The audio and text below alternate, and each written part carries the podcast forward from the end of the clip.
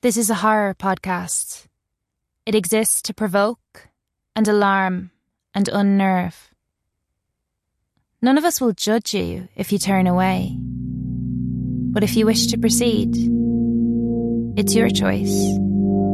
Yours and yours alone. There is no God. Love is impossible. There is no escape from a cold, Is a lie. God is your enemy. Down below the reservoir, something stirs. Down below the reservoir, something stirs. Only at the end do you realize you have to begin again. Episode 111 One Tadpole Silver.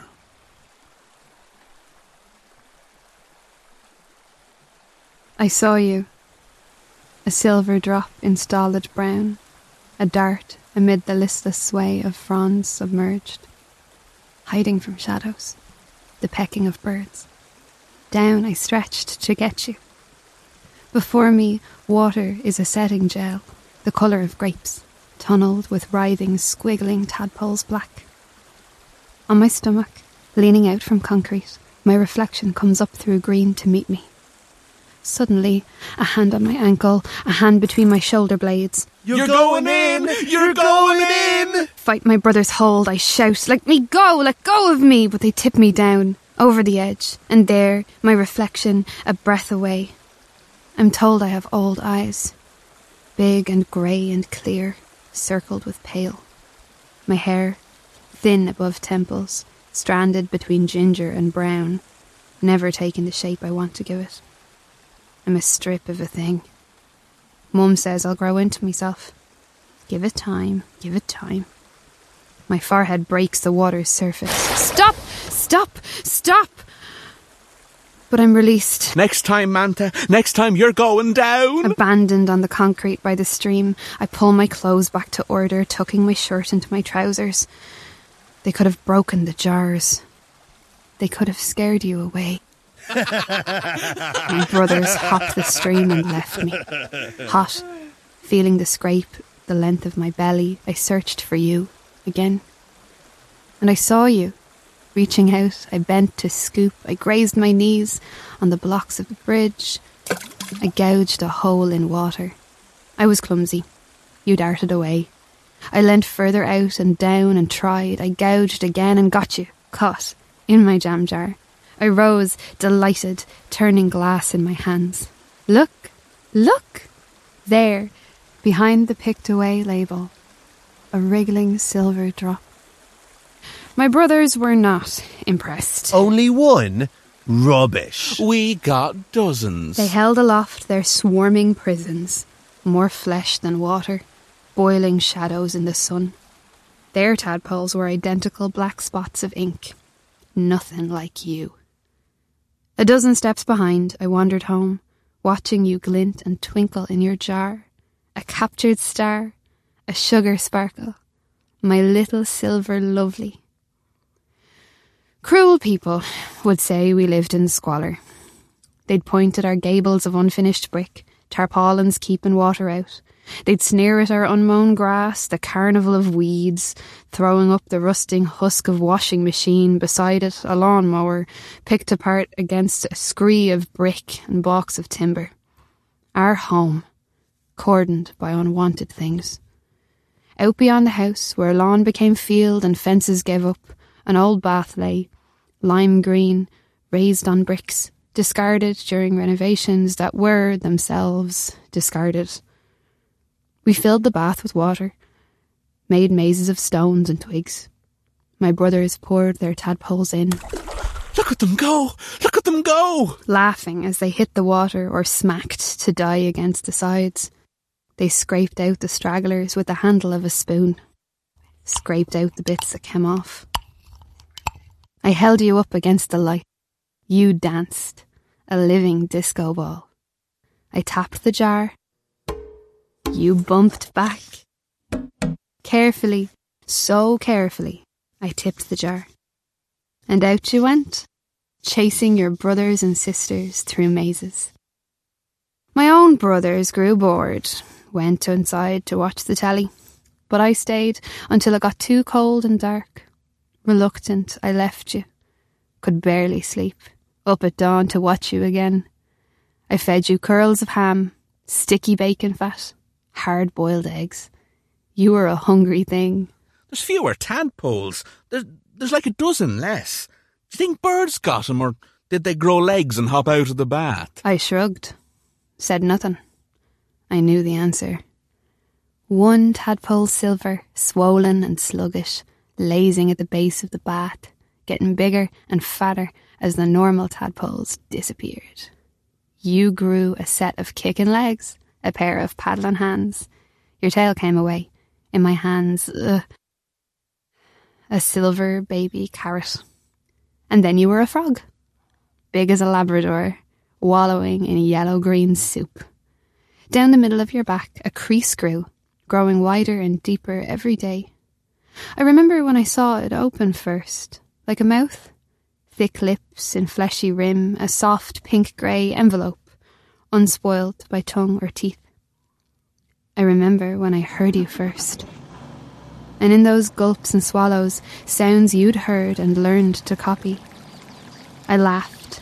Oh, my jewel, I love you, I love you so much. Hello. Oh, hello.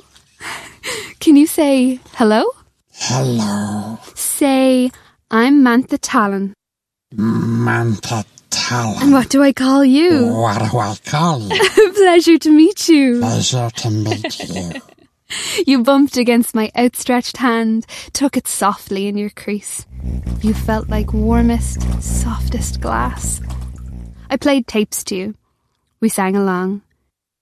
Soon you could sing Wonderwall, all by yourself. Knew all the words to Charles and Eddie. Look into my eyes, can't you see they're open wide? we listened to films and TV programs. You learned to do impressions. You were Eamon Dunphy and Clint Eastwood, Hugh Grant and Frankoff Bosco. You were my first, my best friend. I had no others. My brothers didn't like you. What are you up to? Nothing? Nothing at all. Nothing at all. What was that? What was that? Hello. Hello. What the fuck is that? Stop! Stop! It's mine. Don't don't touch it. What the fuck is that thing? I- It's fucking mutated or something. That shouldn't exist. It's fucking wrong. Ma- Manta, stay away from it. Go back to the house. We'll take care of it. No, you don't. You don't understand. It's friendly. It's a good thing, and it does impressions. Just tell it a song, and it'll sing it for you. Anything, it'll do it for you. It's good. It's lovely. Hello. Hello. Pleasure to meet you. Oh, come here to me. Emmett, Emmett, get me a rock. No, no! I pulled Brendan to the ground, yanking fistfuls of his hair, slamming his forehead into the dirt, and Emmett ran screaming. I kept hitting Brendan until they pulled me from his back, held me kicking and pummeling air. They learned to leave you alone. You were one thing of mine they weren't going to spoil. And you grew. No longer a strange silver frog, the entire space of the bath filled with your jewelled meat, bending your arms and legs, crushing them under silver skin. I asked you, Are you in pain? You can barely move. Oh, you poor thing. You poor thing. Manta. Manta, don't cry. I'm soft, Manta. Shapes come easy, Manta. You reabsorbed your limbs. They shrank until they were wrinkles in silver. The last to go, a single toe. I watched it wriggle and give up the ghost. Save for that long and opening crease, you were formless now. Be anything, Mantha. So I made plans. I'd invite people round. Come have a look, I'd say. Do you have any requests? Any song you want? Finally, people would want to come round. Of course they'd be my friends, if they saw how fun I was, the fun thing I owned. They'd see I was worth being friends with. I invited Orla Drake. Do you remember her? She lived down the road from us. She was on her way home from school, and I called her from our gate.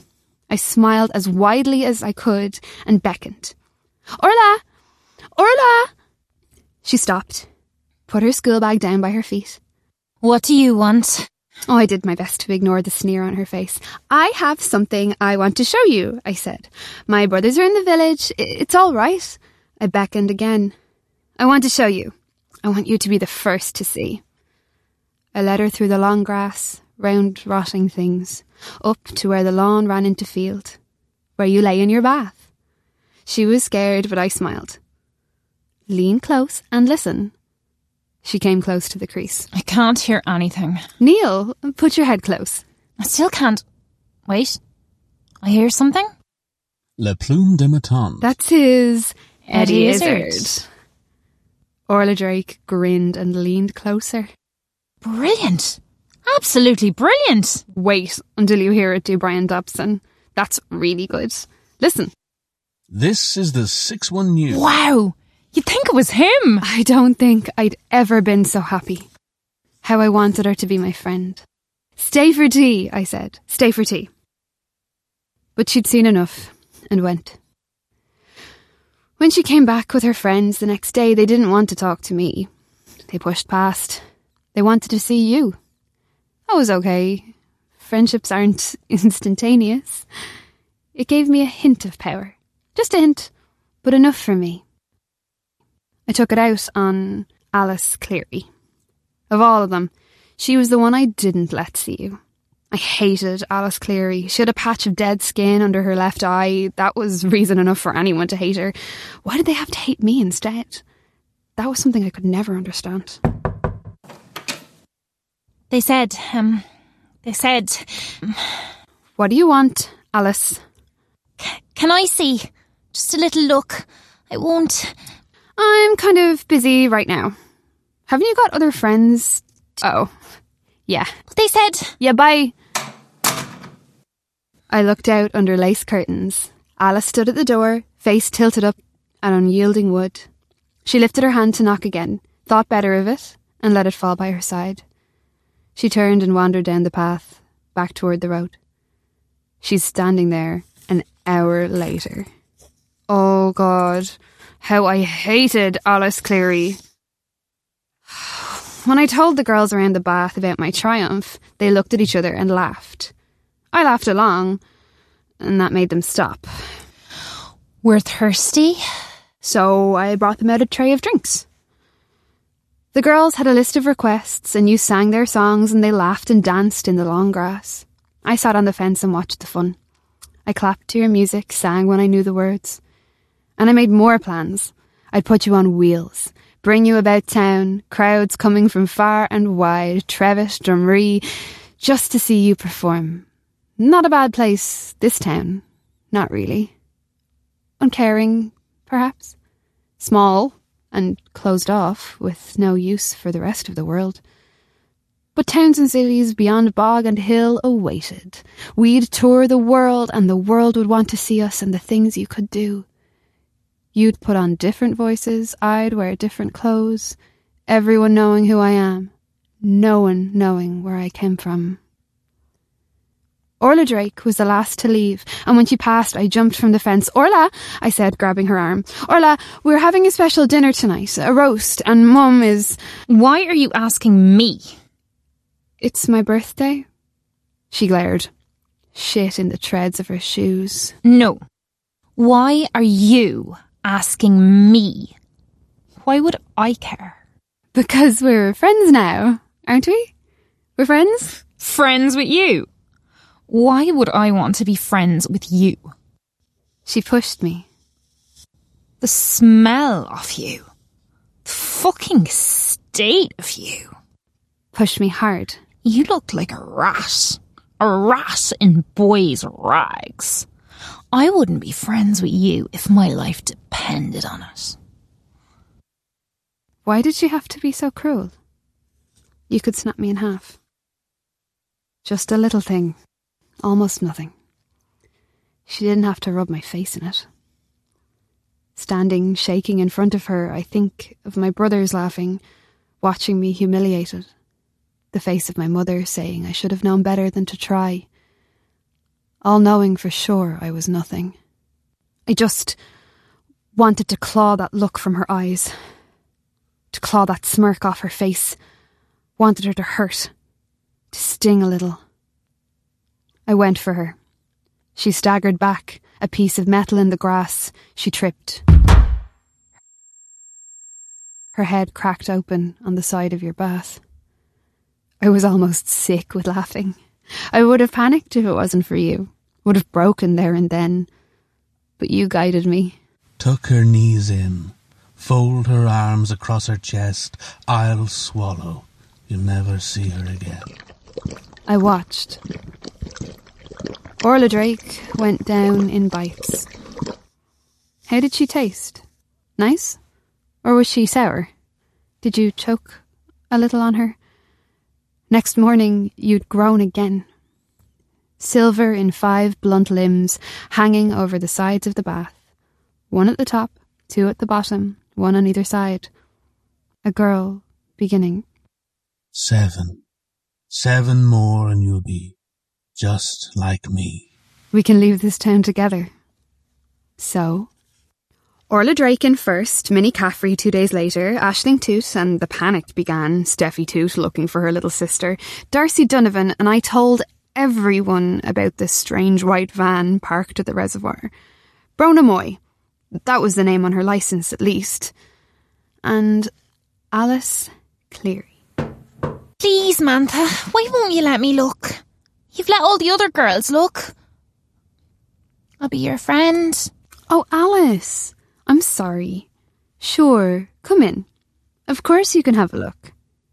Now lean close and listen. It's beautiful. I let her look, and she goes in. She was the worst. She struggled, the orange spikes of the yard brush beating between shoulders, beating her down, pushing her in, into your opening. Remember what she said. My mammy will miss me. Don't. My mammy will miss me. I told her, you're going in. Don't fight, Alice. You bit, the side of her face pulled away in a strip, pink and red. And you got your silver so dirty. Look at you. Let me wash you. Mantha, Mantha, almost done, almost ready. One more to finish. With Alice swallowed, you looked so much like me. She was the seventh. But girls now scared to come our way and mother keeping me in both day and night. You still need an eighth girl to finish. One option left. I remember when you opened your eyes that first time, dark polished stones in silver flesh, and said, Mantha Talon. I'm Mantha Talon. My heart skipped. I saw myself lying in the bath, in an inch of yellow green water.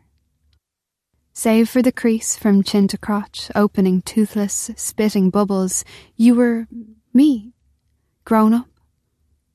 Perfect. Except, will you learn to do hair? I stroke the warm, soft glass of your unfurnished skull, whispering, Doesn't matter if you don't. You blink eyes unspoiled by lashes, nothing disturbing silver skin. You smile. I won't get to see you rise. But you'll be a bigger, better me. You'll make this world your own. Wait until they see the me we've made, a silver girl, tall and strong and fearless too, and beautiful. Everything I should have been. Do you need me to give you more memories? Are you full? Are you ready to be me? Okay. I'm undressing now. Don't look. Don't laugh. Please. Okay, okay. I'm. Can you. Can you promise me? Make it quick, won't you? I don't want to be like Alice Cleary, going down in slow stages, feeling myself coming apart. Bit by bit. I don't want to know what's happening. Promise me. Please. Promise. You won't let me feel.